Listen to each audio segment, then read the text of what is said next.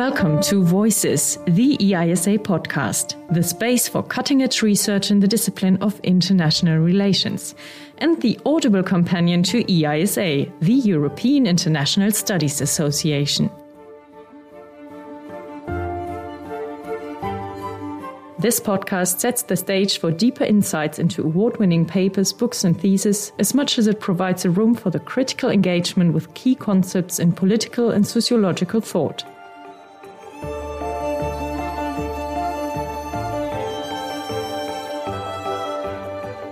Voices, the EISA podcast, feeds your reading lists, makes cutting edge IR research audible.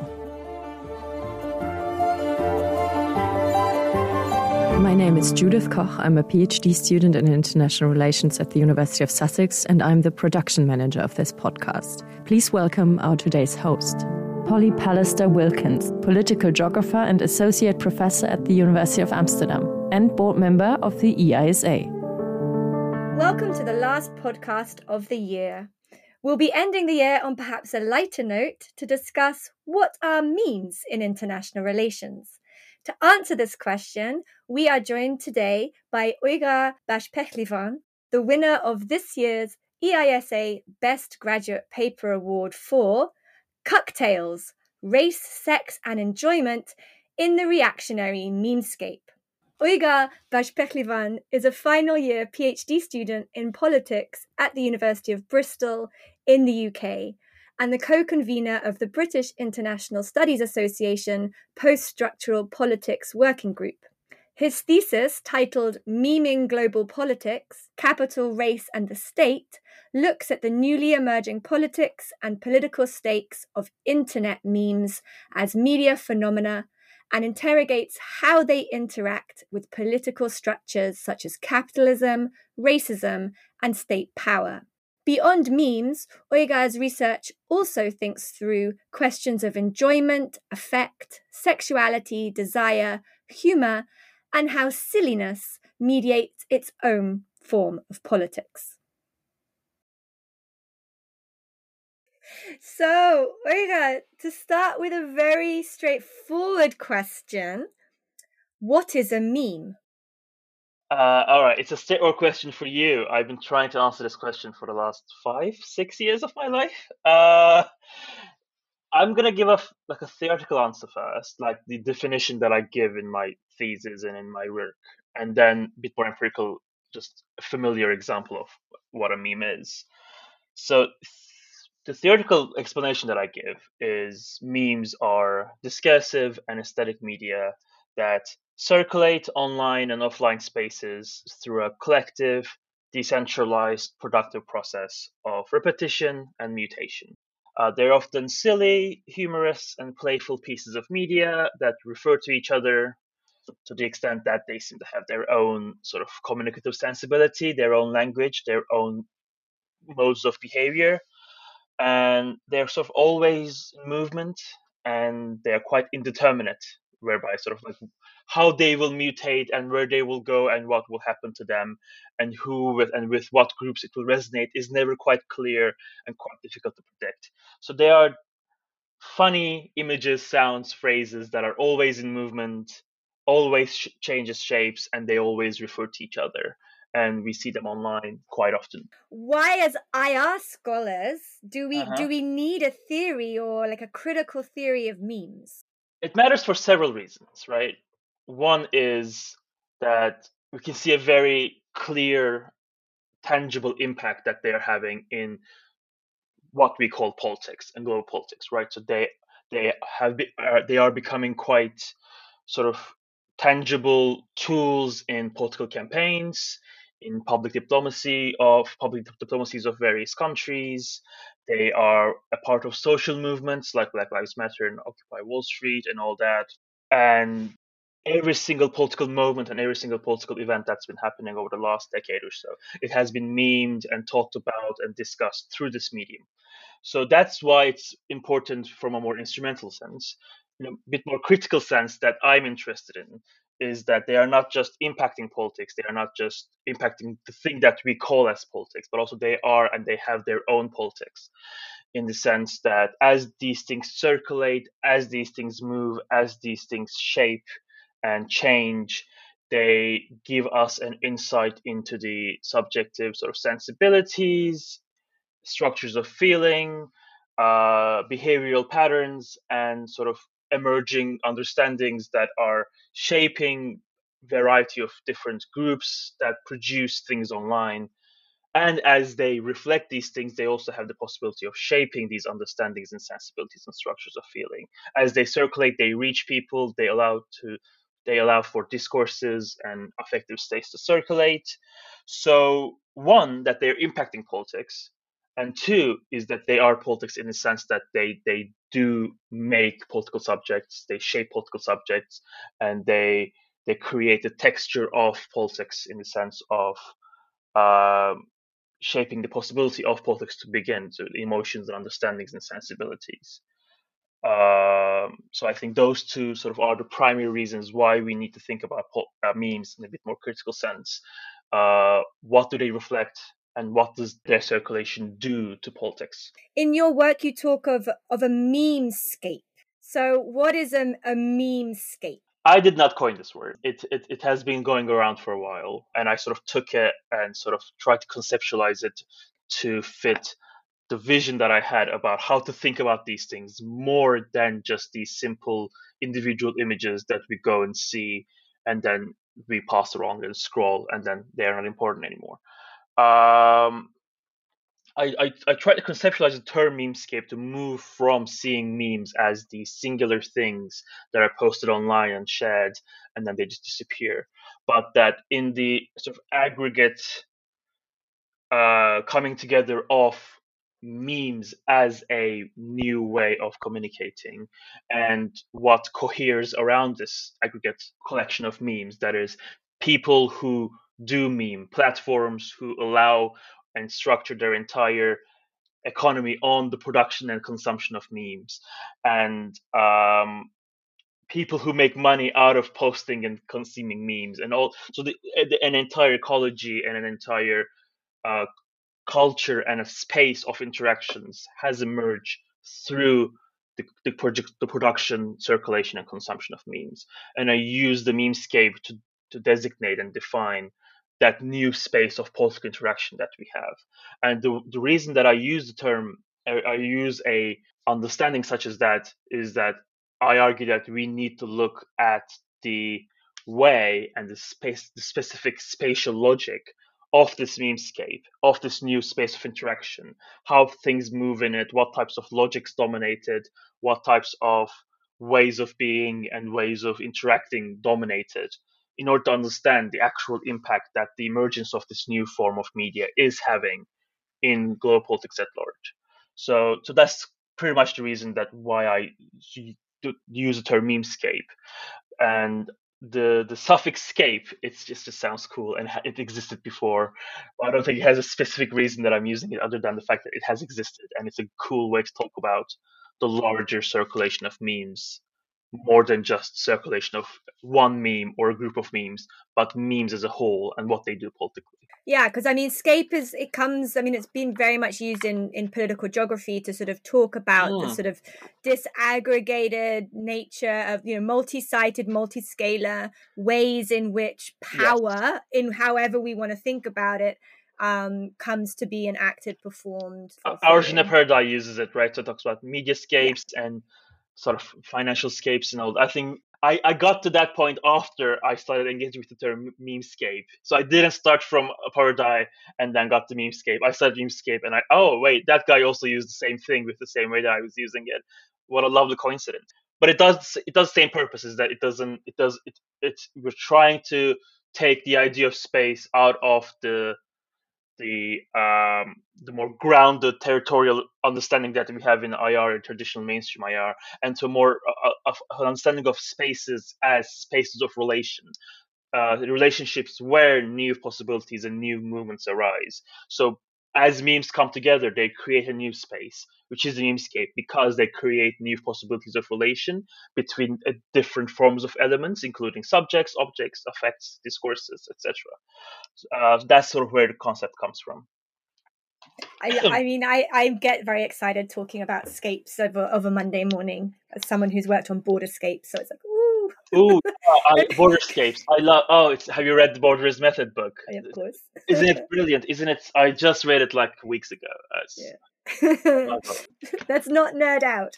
Okay, so international relations um, as a discipline has started to question what the international is in international relations, right? So, for instance, what do we mean by international when we say international relations? It's maybe not actually that obvious an answer. And in fact, our theme for 2024's Pan European Conference in Lille is searching for international relations. So, with this in mind, what does the international look like when viewed from or through the memescape? And can we find international relations in the memescape? Yes. So it's a great question. And the way that I get to international from the memescape is it's, a sort of a methodological question, right? So when I started writing about memes, for my master's thesis all the way back. I was like, okay, so I have the memescape, this new space of interaction. What does it do to global politics? What what how does it encounter this thing that we call global politics? And sort of the, the basic idea that emerged is that um, if I want to think about how this new space of interaction is shaping um, politics at large and global politics at large, then there needs to be another space, another uh, site of politics that it interacts with and engages with and encounters that creates new political possibilities. Because usually politics happens when two different spaces and spatial logics come together and there's a tension there's a, there's new possibilities that arise from the encounter. So i have memescape and then my second instinct was well then what happens that makes possible something that we call international which is a world that is made out of different nations different subjects with different feelings about those nations, different understandings of what this world that is structured around international relations is and should be, what types of things should move and what types of things should not move in this particular space that we call the international. What I came to, sort of the, the, the, the specific idea that I came to, and I sort of took this from both like critical border theorists and R.B.J. Walker and all postmodern sort of post-structuralist IR theorists, as well as sort of like my little geeky Deleuzean side that I try to suppress because everyone hates it, but I'm I'm going full into it. I will never stop. Uh, and Deleuze and Guattari, they have this concept of striated and smooth spaces. Striated space is a space that is segmented, structured, determined, where the movement of things are at least tried to be stable and previously determined and which have specific hierarchical logics. So things like states, things like cities, things like, you know, households, they all they usually have a very specific structure to them. What role who what role is played by what, where things can go, where things should go. It's all, always pretty much determined.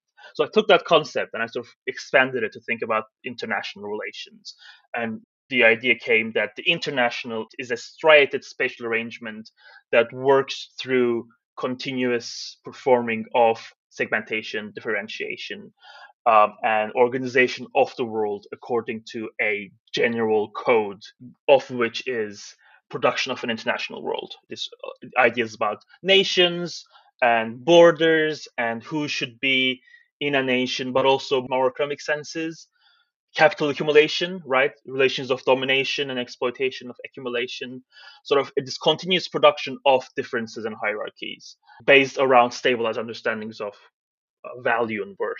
That's what I argue what can be called the international as a political space. Then the question becomes what does the memescape do and when it encounters the international? So that's where the, the theoretical sort of impetus of the, the thesis comes from and the, and the questions and the papers that I've been writing. As you've been talking about uh, Deleuze and Guattari, and as you say, uh, memes then operate in this smooth space, but they can also be involved in, in the reproduction of a striated space. Could you maybe give us some examples about how this works? So I'm thinking maybe about the reactionary outright memes that you discuss, right, with their politics of racism, white supremacy, misogyny, homophobia, um, as well as more the sort of the funny memes also that kind of poke fun at the sort of hierarchies of first world, third world dichotomies. Uh, can you sort of talk us through and give us some some examples of what this looks like, this smooth and striated space? Yes. So, um, as I just talked about, you know, this this dichotomy between striated and smooth spaces. The idea is that a striated space is a space that is determined and segmented and hierarchical and all that, and then it sort of works through creating codes to structure a specific way of uh, organizing space. And then a smooth space, sort of in Deleuze and example, is this idea that like spaces that are less pre-configured bit more open a little bit more mobile and where things sort of move smoothly right that they can connect with each other without any necessary predetermined routes they can find new connections as they move indeterminately there is no single path that any element should take or must take um, you know, the, a good dichotomy that they use is between the city and the sea, right? So the city, you have to go from point A to, to point B. If you're going to go from point A to point B, you have to follow the, the, the routes that have been set out by the government. The infrastructure, the, traffic lights, people, there's always a segmented way that determines how you can get somewhere. Whereas in the sea, to go from point A to point B, you can take a lot more different routes and you can encounter things that are way less determined and expected there's a there's a there's an unexpectedness to the sea so that's the example that Deleuze and Guattari used to describe smooth and straight spaces. And that's the example that I use to describe how the international works and how the international works in relation to the memescape, right? So the memescape, as I argue, is a space where meaning and ideas and discourses circulate in ways that are less determined, less clearly stable, less easily discernible, right? We don't know where a meme will go. A meme is different from a movie because a movie is made by someone clear, and then there's a purpose to the movie, which is to to be watched, you know, and then to accumulate value for the shareholders for Hollywood. You know, like there's a very specific sense to what a movie as a as a media does, what a TV show as a media does, what what music as a media does. Whereas memes, they have they take forms, they shape. So there's this smoothness to them. There is this unpredictability to them that I think it works better with the idea of a smooth. Could you give so us that, an so, example so of, of a meme that does this? Maybe that people might be familiar with. Right. So, like, I was thinking about is a good example is um, so Donald Trump, right? Uh, 2016 18 where one day he wants to write coverage on a tweet. Instead, he typos and writes covfefe, right? So he, he writes something that is that doesn't that shouldn't have happened. It, it gets it becomes taken by people and it starts circulating, right? And it starts circulating and it starts to take shapes and change as it interacts with the people that come to see it and encounter with it as this ridiculous word circulates. Someone takes it, they make a meme out of it. Another person takes that meme and changes a bit and shapes it a little and makes it another meme. And then that meme combines with another meme, like, I don't know, the Bernie Sanders with the gloves meme. I'm, I don't know, like, I'm once again asking you to, like, drink coffee or something like that, right? So it changes, it, it, it, it combines with that, and then as it moves, someone else interprets it in a different way. They see it in a different perspective. So as, as this thing circulates, it constantly moves in ways that are unpredicted because we don't know what will happen once someone encounters it. And the idea is that it's it's not smooth just because that the way that it circulates, but also because these things are so playful and humorous, silly, absurd. There's no reason to be realistic. There's no reason to say the truth. There's no reason to be uh, clear about your intentions. You can be ironic. You can be sarcastic. So not only that these things move in a weird way, but also that they can articulate things in ways that are not clear, that do not necessarily obey any logic of on any re, any, any any rational logic of I'm telling the truth or I'm being serious or I'm saying something that is worth. They can be anything. and they can move anything. Covfefe can, this silly term, can become anything. And it can go anywhere, right? So that's what makes the memescape and how things move in the memescape a little bit less predictable than other media distributions that we have or other discourses that we can see in international relations, right? Uh, which is not that I'm not saying that memescape is the only way or is the only thing that is smooth or is the only way that this thing works. But if we take international as a dominant space, then we have this new space that is a bit more different, a bit more challenging for us to grasp because it, the way that it moves is so uh, unpredictable. So the thing is, I'm gonna get I'm getting to your question. So what happens when these two things encounter each other? The thing is, for a very long time, for the last 30 years um, of scholarship on these concepts, there has been this tendency to think that, yay, smooth space, that sounds awesome, that sounds great, everything will be great with the smooth space, right? Like uh, everything is open, everything is lovely, life will be great if we create these smooth spaces, if we invest in these smooth spaces as revolutionary, liberatory, emancipatory spaces. It doesn't always go like that. And sort of like Deleuze and Guattari sort of specifically at the end of their chapter on this, sort of specifically warn their readers saying that never believe that a smooth space will suffice to save us. That's like verbatim code. Um, and the idea is that for spaces like international or the state or whatever, like these striated spaces, smooth spaces become a very useful site reproduction, right? So, you know, the city is a very segmented space. So the sea can become a site where you can do the illegal things, where you can do the, the smuggling, where you can put the tax havens, and you can do the th- right. So like striated spaces and smooth spaces, they don't come in. They're not antagonistic necessarily. They can be antagonistic, and they have been. For example, refugee boats, right? They they move in smooth space and they disrupt the the, the, the, the, the necessary movement of how nations should work. By escaping to the sea as a smooth space refugee boats disrupt antagonize the international right? But doesn't have to be like that. These things don't have to be that. You can you can also create means to reproduce the striated space right? So that's where sort of movements like the alt-right come in. So the alt-right is a bit weird because while they're reproducing ideas that usually come with striated spaces, hierarchical ideas about races and gender, and homophobia, and all that. Um, they're also disrupting the international a bit. You know, the trolls and Donald Trump's election was very unexpected, um, and sort of. I think what happens here is that the smooth space of the memescape allows the what has been tried to be suppressed in the so-called respectable ideas of what international relations and development and progress should be. That's been the primary goal of specifically western liberal governments is to like we're moving past these things like racism and uh, misogyny and homophobia. We're trying to move past these things and so the media spaces and political spaces have been tried to be rid of these things to create a post-racial post-gendered world of perfect liberalism.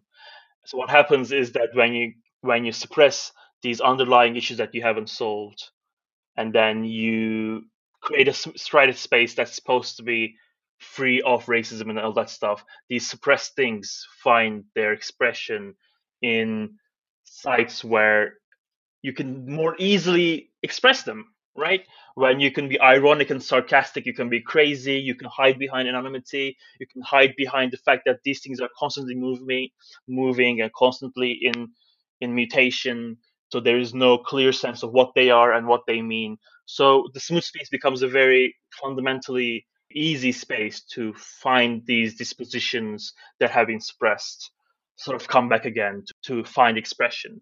So I think that's what's happening with how the alt right is both working in the memescape in the smoothness while still reproducing the various hierarchies that have been first very violently imposed and structured through what we call a striated space. That's so fascinating, and I this wasn't on my prepared set list of questions, But when you were talking about this, what I, I, I suddenly sort of really became very clear to me was this sort of the smooth space of, of the memescape is, you know, a space of potential, right? It, it offers a particular potentiality.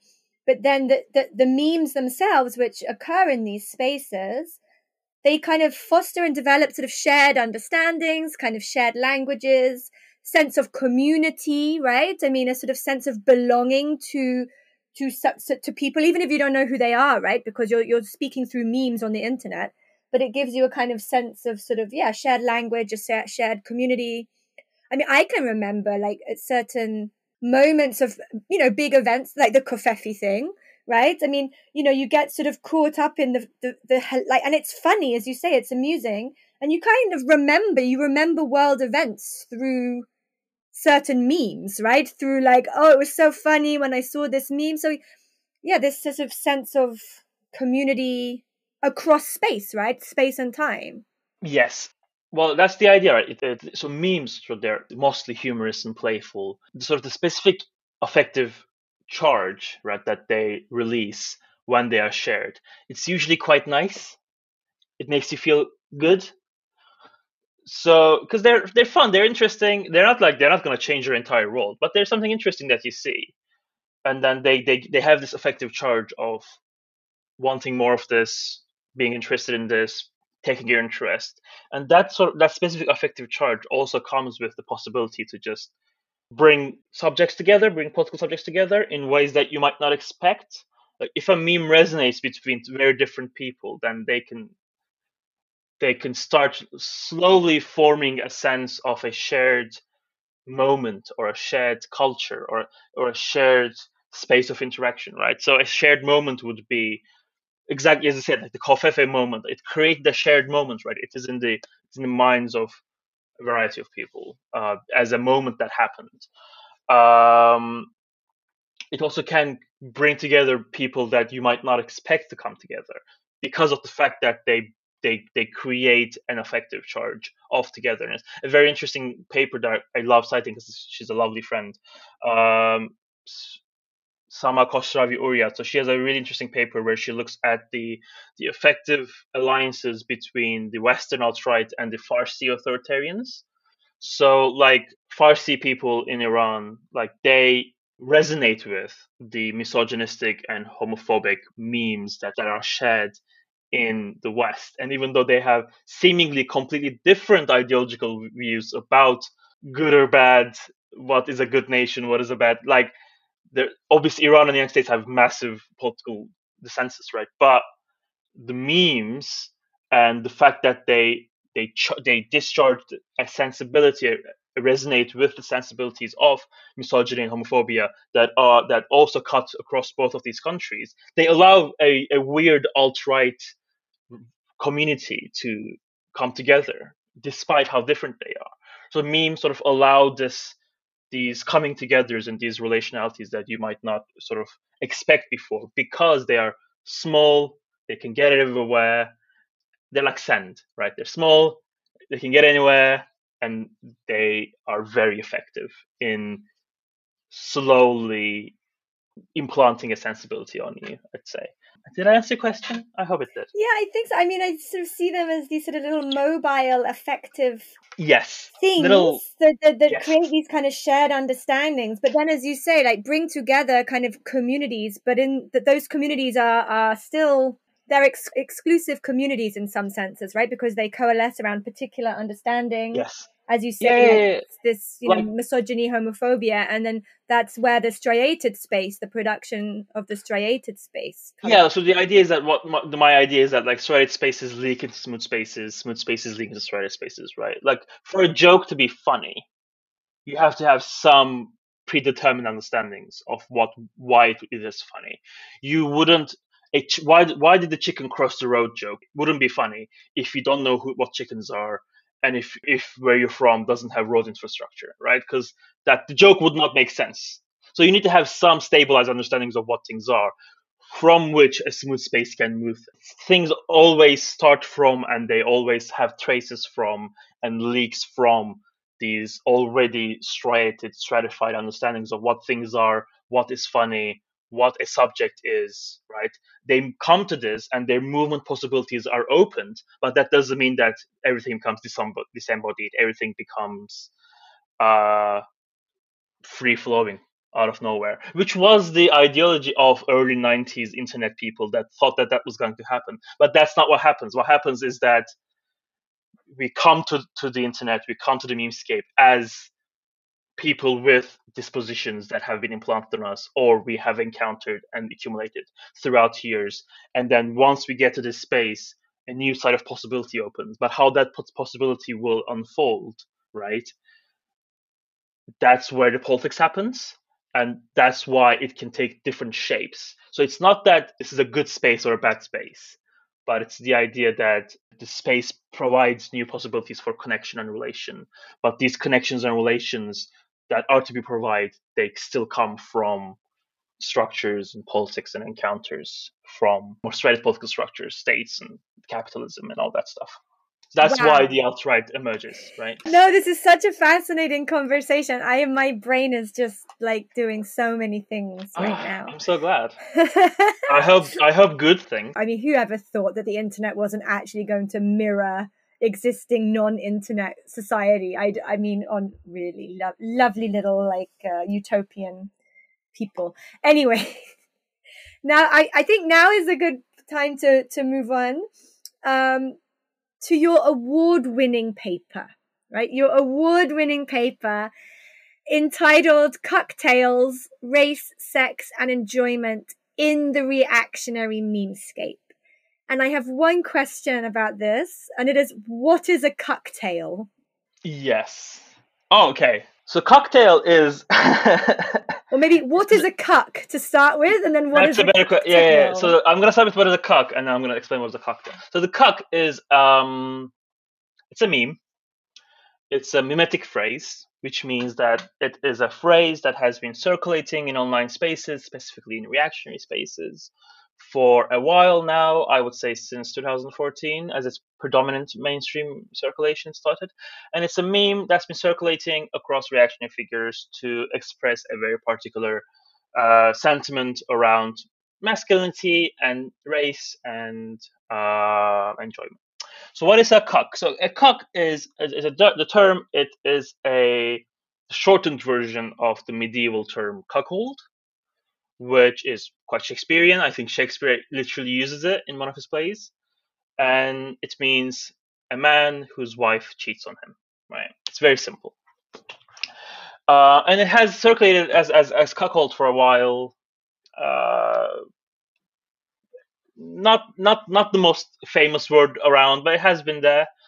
And then it, it's, it's been picked up by internet people around 2010. Why it got picked up? Because it is also a very famous pornographic category, in which the category is that um, a often white man who is humiliated in the video watches their wife or their girlfriend have sex with quite often a strong black man. So that's the setup of that category of erotic video, and it's it, it, it got quite popular for whatever libidinal reason that I don't want to get into. It has. Um, psycho- psychoanalysts can talk about that. I don't want to talk about that. I mean, I do, but and then so as it became popular, right, the term also started to become a meme quick slowly, where it started to refer to a very specific type of failed, humiliated masculinity, especially in relation to gender and race, right? Because obviously the cuck in the in those porn categories is a is a humiliated man who lets um, a woman and a black man to enjoy themselves while they are humiliated. So that's where that's what a cuck is, and it's, been circulating as a meme for a while. People have been calling people lib cucks as like liberal cucks or cuckservatives, as in like bad conservatives, right? They're not good they're conservatives. They are giving our nation away, ideas like that. People just have been calling each other cucks for a while now online. Um, and my question was, what is this? Where is this coming from? Why? What is the logic behind this thing? Why does it resonate? The cucktale, it's a pun that they have been using, uh, as in like people who have been making these memes. Uh, it's a pun from the the, the, the, the, the TV show DuckTales. And I don't think it means anything other than the fact that it's just a pun to make fun of people uh, in, my, in, my, in the paper there are various images of from the Ducktales TV show, but instead of Ducktales, the title reads Cucktales, and you you, you put the, the faces of the people that you want to make fun of. Um, so that's where the, that's where that's where the term cuck comes from, and that's where the title Cucktales comes from. And the the, the, the paper is about what what what is this? Why is this such a resonant concept for reactionary figures? And how does it move? Because memes are about movement. And then how does it move? Where does it go? What what what is it what is this concept used for specifically? And that's where the paper comes in. Do you want me to expand on this thing like where does yes, it come from please. so a cuck so my my theorization of this is that the cuck right is a meme that affectively and discursively stages a very specific relation to this thing that we can call enjoyment. And the idea is that this figure is a figure that defers or gives away the enjoyment that it sh- that should be theirs if we go by normative and expected understandings of how a monogamous relationship works right? So a man and a woman they have sex and they they they they, they give enjoyment to each other. That's the idea of a monogamous relationship if we take a striated view of it right? Um, a cuck is a figure that fails this relationship and they defer the enjoyment that should have been theirs and especially in relation to the specific racialized category that it's coming from then this enjoyment is predominantly referred deferred to a racialized other so obviously, there's a very specific sort of libidinal economy to what this concept resonates with and shows. It is this idea of there's an enjoyment that's supposed to be and expect to be the the property of someone, and now it is a property of someone else, and it is either stolen or deferred by this person.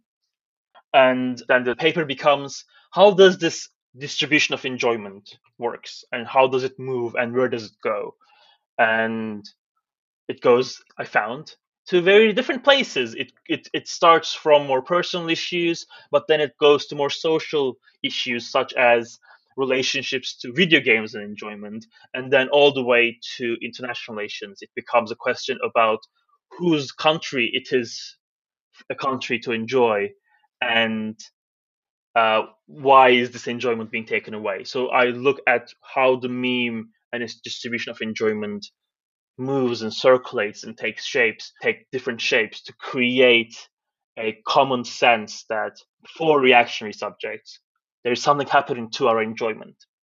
Uh, and the cuck becomes the way to mediate this anxiety and this sense that something is happening to our enjoyments. That's so fascinating. Yeah, in terms of sort of reactionary politics on a sort of at a global level, right? That that something is occurring, something you know, it sort of I suppose maybe interlinks with you know fears about great replacement, like white genocide, these kinds of ideas, right? And I mean, especially if we're sort of talking about social reproduction and the social reproduction of particular people, i.e., like white folks, so like the the social reproduction of white supremacy. I think this is fascinating and how this gets expressed then through through memes, right? And through this notion of the of the cucktale. Every time I say cocktail, I just want to go ooh at the end because I did that for a while and I I stopped doing it because I don't like myself when I do it. I don't like the person that I become. It's ruining DuckTales. I love DuckTales as a. I have a... never seen it. I no? am in a very weird age range where the show, neither the revival nor the original, was playing on the TV when I was that growing up. Sad. It was one of my favorite cartoons. I have to say, it was Scrooge McDuck and his uh, huge vault of gold. Okay. Back to uh, intellectual question. And this is about the number of scholars that you bring together. So you bring together a, a huge number of scholars from a range of traditions and lines of inquiry to try and make sense of, of this cuck meme that you've, you know, you've, you've been speaking um, to us about. So here you, you, you bring in folks like Saidiya Hartman, Slavoj Žižek, Jasbir Puar, Cheryl Harris, Cynthia Weber, Rahul Rao. And I can understand, I mean, I've read the paper, but also from, you know, just your description of, of the history and, and what this cucktale is doing, I can, I can see why you bring all of these people together and why it's very important to marshal um, this sort of real sort of fleet of thinkers and ideas. Um, but sort of, can you tell our listeners what this plurality of voices brings to your analysis of the cuck meme? Uh, that's a really interesting. I, again, it's it's a bit methodological in the sense that how I come to write things, and two, it, it is about the the essence of how a meme works, because memes are eclectic. So if you want to write about eclectic things, you have to take from an eclectic eclectic range of thinkers, because as these things move, they go and take different shapes and different they they they start talking about different issues. So if they're becoming related to one issue, then you have to start drawing from those. And if it's if it goes and moves to a different issue, then you start to, you have to start taking from other thinkers that deal with that issue. So if you want to trace the eclectic movement of a meme, you have to kind of like trace the and use and draw from an eclectic range of thinkers. So that's one answer. Second answer is that I I when I write a thing, I kind of want to write something that I enjoy, and I want to use people that I enjoy reading, and I draw from people that I have read before. So if something resonates with me, I'm like, oh wait, this I remember, like you know, Jasbir Puar talking about this. Let me draw from. So instead of like starting from an idea and then be like, okay, let me read, let me read the literature on this. I usually like, okay, this is interesting. What have I read before, and how I can use what I read before to push through to bring together these ideas together. So I was like, well, so I want to talk about enjoyment. I want to talk about race. I want to talk about sexuality. I want to talk about sort of the queerness of the specific meme. Then I, who have I read about these things that excited me, that made me interested, that that inspired me? And I was like, okay, Saidiya Hartman.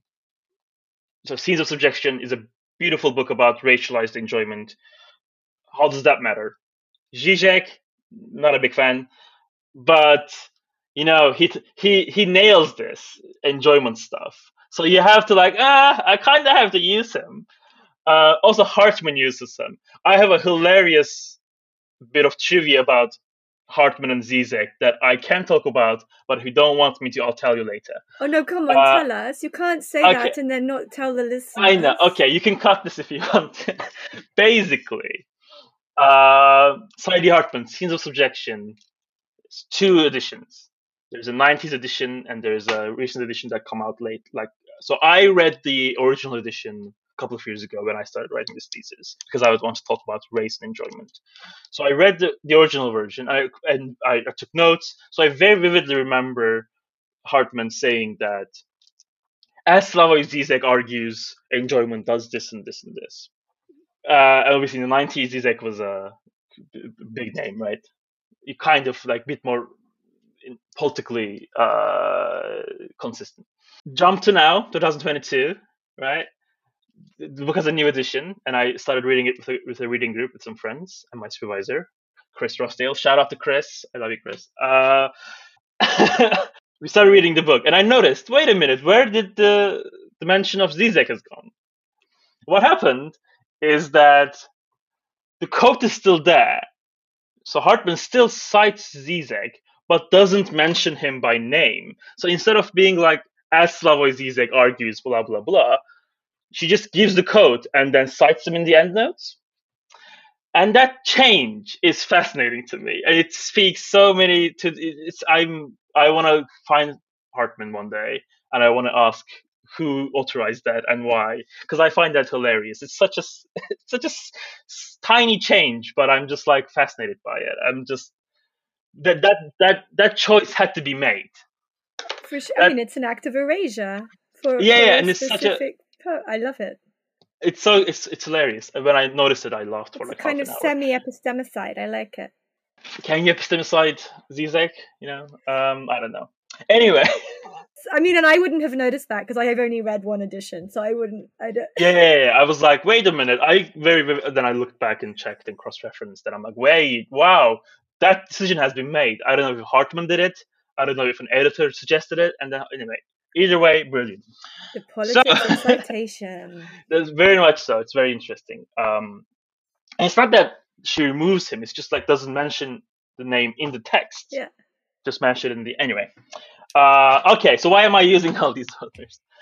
Well, th- what I wanted to do when I was starting this piece is that I, because you know, the idea that we just talked about is that smooth space isn't disembodied, but the the histories of encounter from history's past leak into it, move it, and shape it, right? So if the cuck meme resonates, there has to be a more politically sort of structured reason as to why does this concept resonate so much. And my idea was that well, we need to get back, we need to go back to some historical questions about the production of racialized um, affect, racialized subjectivity, as well as gendered subjectivity. So how do specific political structures and racialized structures distribute and create a relationship to enjoyment. And obviously, the perfect name to analyze this is Saidiya Hartman, as well as people like Cheryl Harris, whose entire work is based around the idea of in racialized structures such as white supremacy, how does enjoyment as a political force, a political factor, is deployed, used to create differences in uh, subjectivities, right? So in, in, in, in the subjection, Saidiya Hartman talks about this idea that that slavery and political and sort of the, the, the, the slave economies were based on a specific understanding that was based around the idea that the world, as well as non-white bodies that inhabit the world, were primarily properties to be enjoyed by the racialized subjects that held the properties, so white subjects mostly. Um, so the idea is that whiteness as a specific historical category, it came with an affective expectation of enjoyment, of enjoying the world. And this enjoyment sort of obviously that it started subjectively, but then then it became more and more about the idea of a nation. So whose nation it is to enjoy, who should enjoy the land of the nation, who should enjoy what happens in the nation. So then it's sort of as you start from a more property based, more capitalist understanding of property and enjoyment, then you move towards an understanding of the land, whose land it is to enjoy, whose territory it is to enjoy. And obviously these senses of enjoyment accumulate and they become the basis of culture and politics and society, right? Um, which accumulates into an expectation of enjoyment that structures the, let's say, the affective or libidinal underside of whiteness as a political structure. Uh, as it does, we also see this exact same sort of thing happening through gender, right? Through masculinity, very sim- similar to whiteness. There's a very specific understanding of masculinity in relation to property, and then in relation to land and territory and the nation. That it is, it is a man's world, right? Like it's like it is a man's to enjoy, right? It's it's it's the masculinity is a very specific relationship to enjoyment, especially in relation to the uses of the feminine body, right? You know, you're my wife, I own you, I have the right to enjoy you, right? Obviously, you know, civil rights movements and feminist movements, we we can argue that these relationships have, to some extent, have changed. But the obviously the idea is that, and that runs through Hartman's work and all the people that I've been studying, is that these relationships with relation to masculinity and whiteness and enjoyment, the, their effective charge, their historical charge, has and has been persisting, right? That they are structuring the, the, the, the sort of libidinal underside of our societies, that the world mostly is for white masculine subjects to enjoy. So that's where Hartman then moves to Zizek, which is, and Zizek has this idea that for these structures to work, that for a structure of enjoyment to work like that, that there needs to be a threat that this enjoyment will somehow be stolen, because otherwise that enjoyment doesn't really make sense. There needs to be a threat to secure it, right? Um, so throughout history, we always see myths and fantasies and, and anxieties around the threat that our racialized enjoyment relation will somehow be stolen by others. That's where Zizek, who takes it from Lacan, all that stuff that he does, you know, um, this idea of theft of enjoyment as a condition of possibility for various racial formations. So I take this idea of enjoyment as a right from Saidiya Hartman and Cheryl Harris. I take the idea of theft of enjoyment from Zizek, and I and I think quite clearly the lines start to come together as to how it connects to the idea of the cuck, which then the cuck very I specifically then becomes a specific type of uh, resentment that is based around a um, a sense, an idea or a myth that an enjoyment that used to belong to or should belong normatively or expectedly to white masculine subjects have been systematically been deferred or taken away by various racialized and gendered others. My argument is that if we start from these historical and theoretical texts about enjoyment and how enjoyment is a historical and a political structure, and then if we start thinking about the, the, the persistent myths around the threat that this enjoyment will somehow be stolen by someone else, then we see quite clearly why this idea of the cuck as a meme has been circulating quite resonantly across uh, a wide range of reactionary subjects.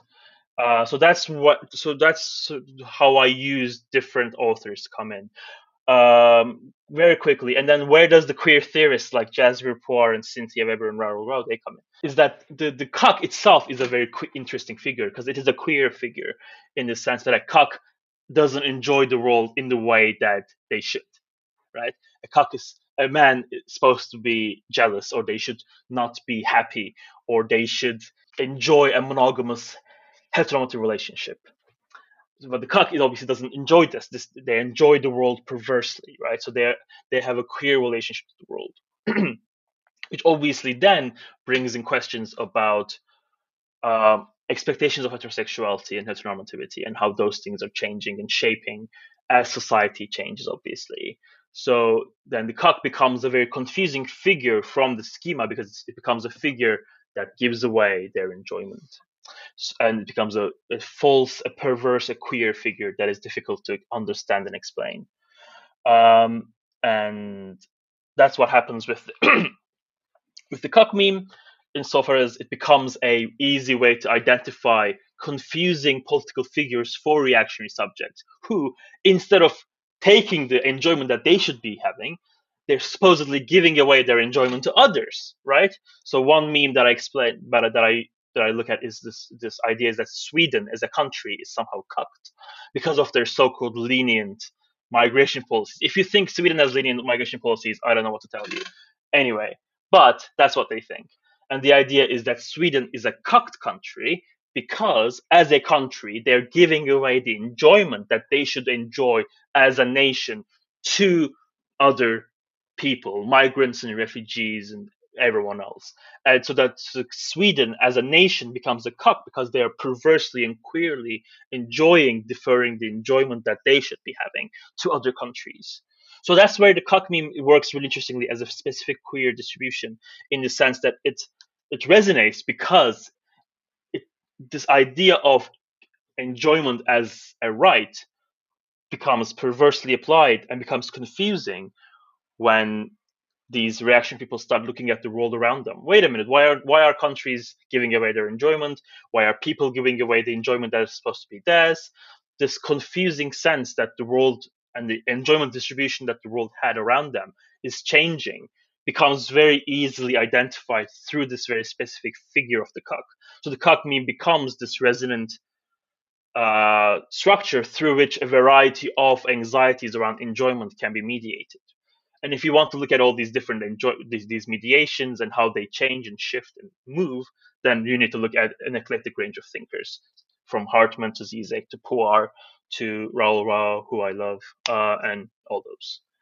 That was brilliant. That was just, uh, I mean, we just went on a journey of like critical thinking. That was fabulous. No, and I think this idea of sort of the notion that like Sweden is is cucked, right? It's also very, you know, very much speaks to you know a lot of this discourse that sexual and gender based violence in places like Sweden and, and the or Western Europe more generally is perpetrated only and solely by, you know, migrants of color, like, you know, I mean, especially sort of, you know, Muslim men.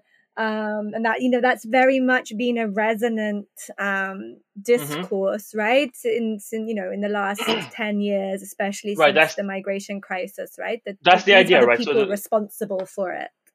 Yeah. Right, that's the idea. Right. So, so the nation has the, the nation is supposed to have a very specific social production system, right, where you get married, and then you know you get married to a white woman, you make white babies, you are happy, the country, the nation goes along, right? Like that's the idea, and then obviously the threat then becomes of this enjoyment relationship being changing, and obviously when other people come to the country, then this idea becomes that these other people have a perverse understanding of sexuality and then they have the possibility of stealing the bodies of white women as enjoyment structures right? Because that's the, the, gendered idea of how enjoyment and sexuality is supposed to work. And this has not this is not new. Like we saw this very clearly in the 50s in uh, before the civil rights movement and in the 50s in the united states with like emmett till and the lynchings of emmett till and sort of the idea this and you know birth of a nation as a movie and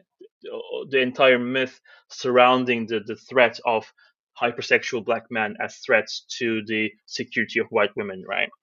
Um, the interesting part that makes the cuck such an interesting meme is that that the, there's a bit of a shift in that white women are now seen as complicit and an active part in the process of cucking. So the new figure of the feminist woman has emerged.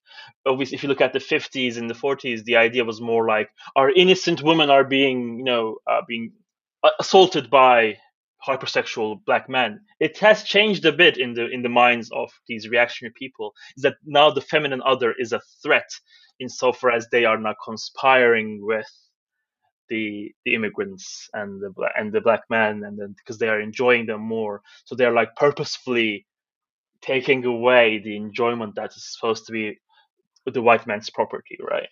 Um, so it's just how the feminist movement has changed the visibility and the agency of, of of women and how this shift has also shaped how enjoyment is understood is quite interesting. And now we have a new form of popular misogyny where you know women are these conspiring evil figures who are like you know sexually quite you know if you look at incel stuff the idea is that like women are sexually greedy right?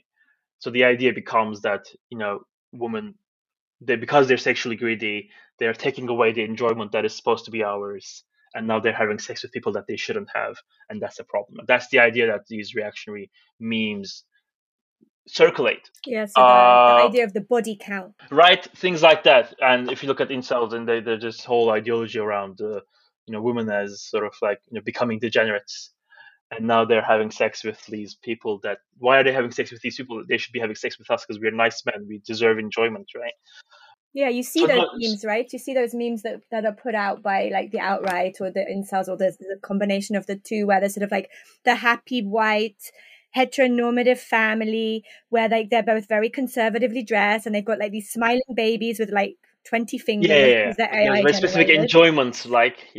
And then on the other side, there's like the woman, and like she's clearly like unhappy because she's like got a bottle of wine in her hand, and like her t- like her tights are all ripped, and she, you know, she's like dressed in a way that's suggesting she's sexually promiscuous, and these yeah right. these kinds of memes right these is, this is the kind of way that this gets mm. represented exactly and it's just it's fascinating i think the the idea is that it's fascinating to see how enjoyment is a massive part of the ways in which politics is structured and that i think i don't i i i know that there are people and there will be people. But enjoyment we haven't talked about as a as a political factor as much in IR as a discipline as we should have. And we, when we start looking at these things, and we, when we start looking at libidinal and the affective politics around sexual enjoyment and enjoyment as a distribution that is not only related to the body but also to property, to the land, to territory, to the nation, to the race.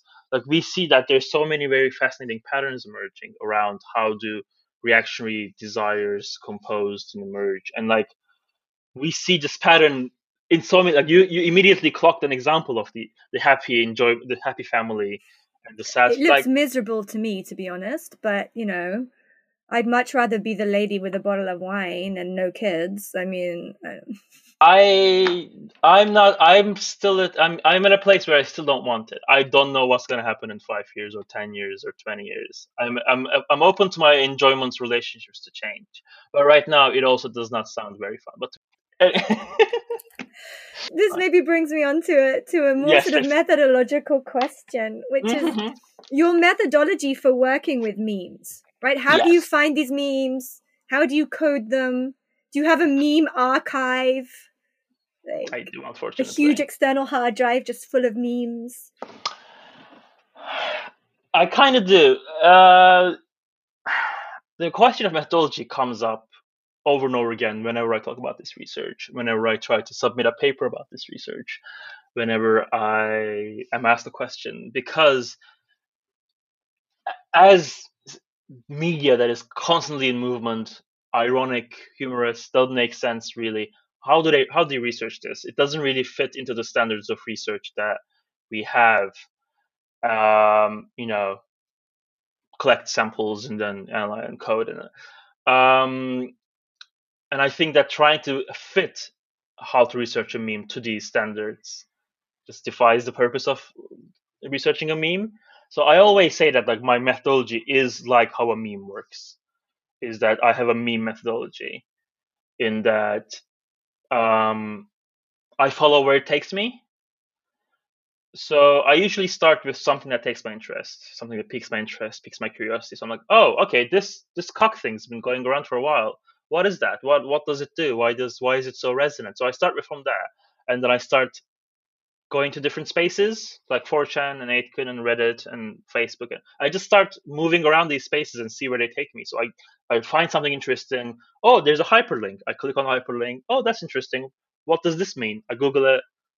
I, I look at it. I see what, oh, that's interesting. So this is where it goes. So one, there's this process of following. And then as you follow, you collect things and you archive them, right? And then you have a massive amount of memes that you have been following. At the same time, you sort of do a little bit of ethnography in the sense of like as you spend some time in these spaces, you sort of try to think about okay, what are the patterns of behavior? What are the dominant ways of articulating things? What are the dominant ways of thinking about things that are circulating in these various spaces? So then I have a bit of ethnography observation, bit of following things and collecting things, and then as I do this, because I'm a nerd and specifically a theory, theory nerd, I constantly think through, oh, okay, you know, Hartman talked about this idea. Oh, wait, this, so that. Then I start combining these ideas that I have with a wider theoretical literature that I'm interested in, that I want to talk about. Because to be honest, I'm researching to talk about the things that I'm interested in. Um, so I combine those two those things to see connections, to re, to see relations, to see resonances, and then I have the research. So it's not a, it's not mainstream in the sense that there is no like stabilized, strict understanding of this is the method, but it's more like see where things take you, combine things with eclectic things, use and see what types of patterns are emerging, and then put out your observations out there. Uh, my methodological inspiration, my methodological heroes are Jack Halberstam and um, Lauren Berlant who talk about this idea of the silly archive, which is archiving trivial things, unimportant things, things that seem silly, which are silly, and follow them and see what they can teach us. Uh, so I follow them quite a lot. I'm like, you know, they're my heroes in that sense, and then I use their methodology much. But um, but I think from our conversation, I mean, memes are not silly. I mean, they are silly at a at a a basic level, right?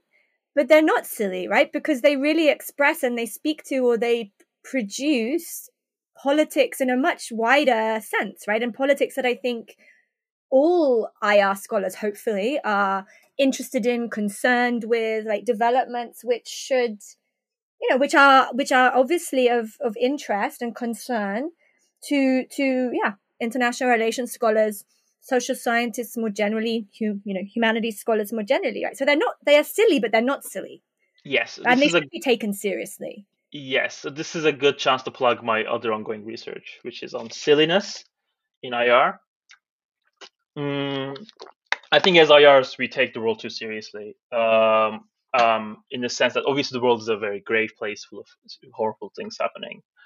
Uh, but the world's also kind of a silly place. Things don't really make sense and there's lots of silly things especially these days in this like whatever late capitalist culture of constant weird things that are produced weird media. The world is becoming a very silly place but i don't think that ir as a discipline has been catching up as well as it sh- could have in the sense that even when we talk we say that we talk about silly things like pop culture research all that stuff we still want to focus on the serious bits in the sense that I'm doing pop culture research, but you know, war and violence and like the serious bits of pop culture because I'm a serious scholar. We don't talk about the ridiculous things that are very much creating the texture of everyday conversations and everyday interactions of today, like pattern TikTok. social life, as Ballon would say. Yeah, like we don't have like it's like even when we study pop culture, even when we study everyday interactions, we want to try to find the serious and the grave and the important. And I think when we try to do those, we miss how silliness itself, the ridiculous and stupid and silly things, are actually making up a very significant portion of how we see the world, how we engage with the world, how we think about the world. So yes, you know, all all is quiet in the Western Front is a movie worthy of studying, but so is Finding Nemo, and so is you know Schitt's Creek or all those silly things that that don't we don't think of them as important to study, but they do bring us interesting insights into how social structures and political structures are reproduced and thought about and can be intervened into. That's what Halberstam does beautifully in The Queer Art of Failure, which is my favorite book ever. And like that's sort of the, the sort of what I want to do with memes in that yes, they are silly. They might not be talking about the most important things in the world, but they actually they they they they one, they make up the texture of life to such an extent that they are everywhere and we are constantly interacting with them, however silly they are. And two is that their silliness itself is the politics. That they make politics through the fact that they are so silly and unimportant looking and stupid that they can talk about things and they can express desires and sentiments that you might not want to express if you want to be serious. Because if if a political figure, okay, Trump is a silly figure, so I'm not going to count Trump. But if Biden starts talking about cucks and stuff, that would be crazy. No one would that because that's not the language of politics. That's it's not serious. But because it's not serious, because it's silly, it can be talked about, and things like the cuck, the resonance of the cuck, can be talked about and circulated. And it's exactly the silliness that makes the politics there and that's why I think we should be thinking about silliness a bit more in IR, uh, and hopefully. That's a manifesto. You've just like. On, I, we're trying to publish it. We got we get one rejection so far. We're gonna get there. It's gonna get published. I think. I mean, My silly manifesto to to work on multiple registers, right? There's the there's the you know there's the silly um there's the things yes. which are sort of unintentionally silly or there's the the ways that people read seriousness into silliness. But then I think there's also silliness in very serious things too, right? And mm-hmm. I think miss that. So I, I'm thinking of like Anja Franck's work on kind of the way she's looked at the sort of absurdity and the laughableness of, of the work she's done around borders, right? I mean, these are yeah, serious yeah, things. These are moments of grave violence, right? That is being put right, in a grave, a violent reproduction of kind of global hierarchies happening at the sort of the on the bodies of migrants. Uh-huh, there are also moments of like of silliness, of like this is just funny. I mean, it's just You know, so maybe classic- we, we need cl- more of this, right? Yeah, yeah, yeah, the classic of like um the Carol Cohn, you know, the the Yeah. reading the the the ridiculousness and the silliness of like nuclear diplomacy talks, like Yeah. nuclear arms. It's so f- hilarious as people are trying to be serious, right? There's Yeah. also a lot of silliness in politics itself, like how these politicians are trying to like these days try to be seem cool and hip, and it's so ridiculous and so Justin Trudeau.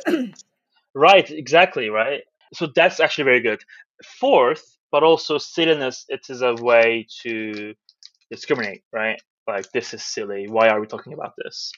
This is not a, that that's not important research. You are being silly. You are being ridiculous. You are being, you know, let's get serious. This is serious stuff. I don't want to talk about this imp- unimportant stuff that you're talking about.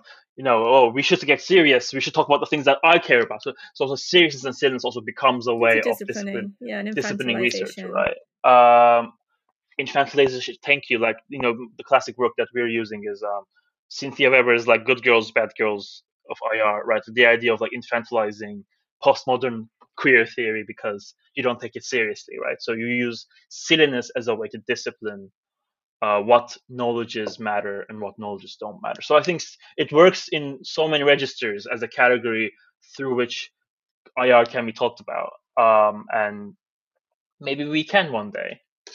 Uh, we, uh, we, I'm getting there.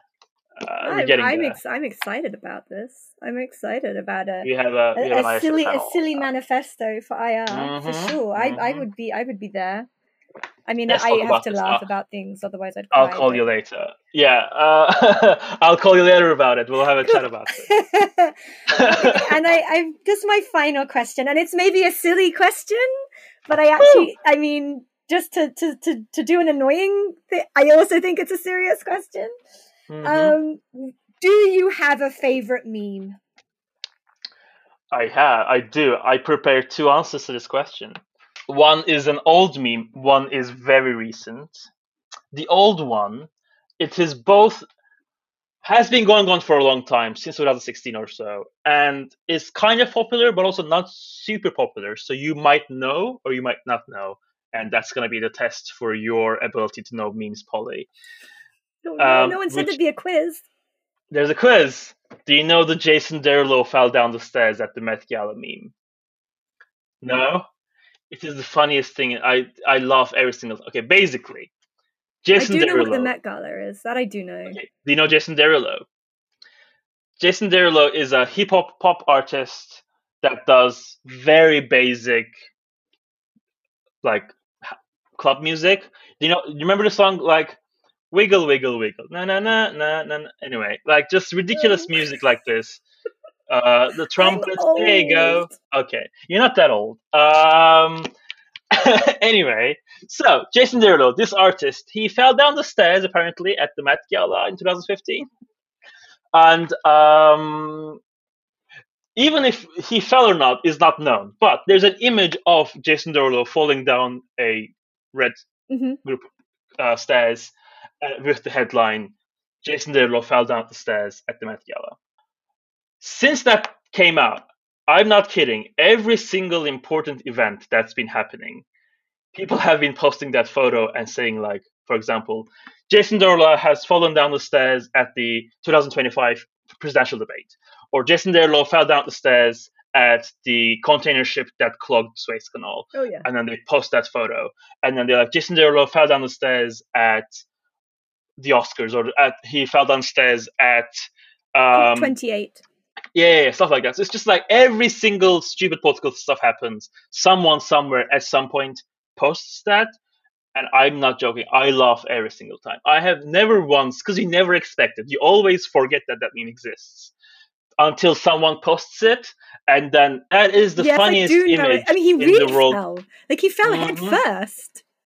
Okay, but imagine seeing that photo and imagining that happening in like the Suez Canal. But I'm also impressed with the the lack of passive voice in the headline.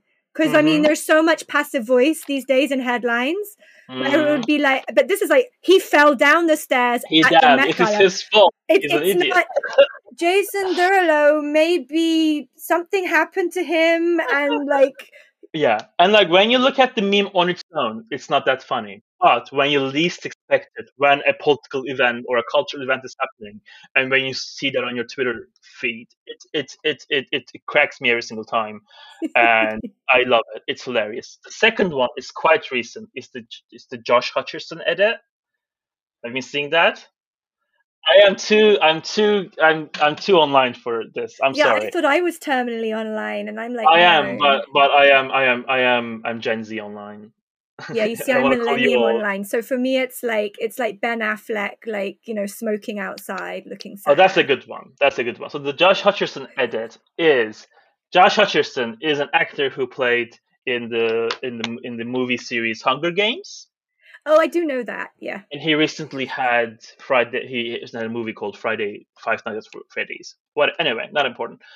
He was a heartthrob in the mid twenty in 2010s when those when the Hunger Games movie was coming out, and he was a big. He had a big fandom following in Tumblr.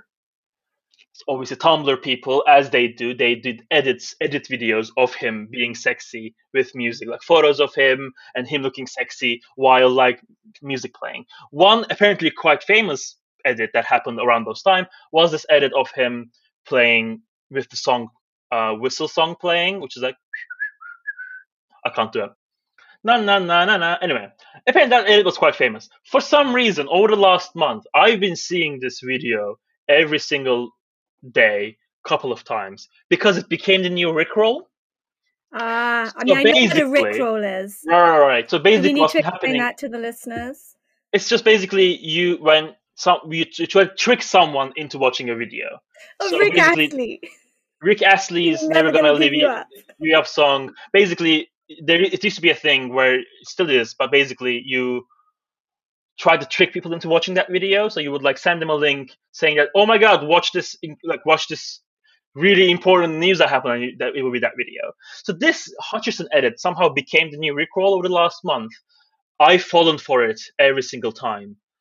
And it's basically like there would be a TikTok or there would be a YouTube video where someone would be like, "Oh my God, guys, look what I found in my dog's like leg," and then like sh- like the person would show the dog's leg, and on the pod the video would start playing, or it'd be like, "Oh my God, guys, I never noticed this scene in like this movie," and then like in the middle of the scene the song would play. So it's been it's, it's it has been this new Rickroll that that's been catching me off guard for a while now. I'm sorry these memes are not political. I just find them very funny.